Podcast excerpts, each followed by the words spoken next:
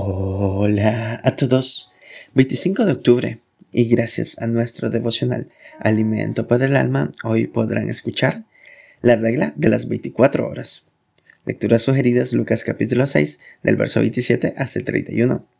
En su verso 31 leemos, ¿Y cómo queréis que hagan los hombres con vosotros? Así también haced vosotros con ellos. Don Chula, entrenador de los Miami Dolphins, inculcó a su equipo. La regla de las 24 horas. Él les daba 24 horas para celebrar em, una victoria o lamentarse por una derrota. Luego tenían que olvidarse de todo. Esa es una regla por la que también necesitamos vivir.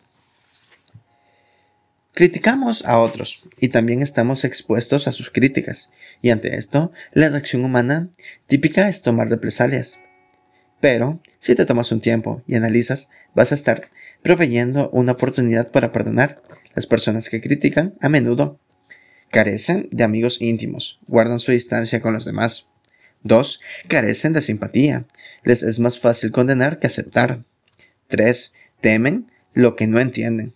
Y 4. No saben qué hacer con la libertad. Necesitan reglas que limiten sus decisiones. Las palabras de Abraham Lincoln respecto a qué hacer con la crítica son una joya literaria. Si tratara de responder a todos los ataques que hacen contra mí, entonces no me quedaría tiempo para hacer el trabajo. Hago las cosas, lo mejor que puedo, y pienso seguir haciéndolas así. Si al final se demuestra que tenía razón, entonces no importa lo que se dijo. Si se demuestra que estaba equivocado, aunque hubiera 10 ángeles declarando que tenía razón, eso no cambiará el resultado. ¿Qué debes hacer cuando te critican? Jesús fue bien directo en sus enseñanzas del Sermón del Monte. Bendecid a los que os maldicen, y orad por los que os calumnian. Lucas 6:28. Devocional escrito por Dairo Rubio, en Ecuador. Apártate del mal y haz el bien, busca la paz y síguela. Muchas gracias por escuchar.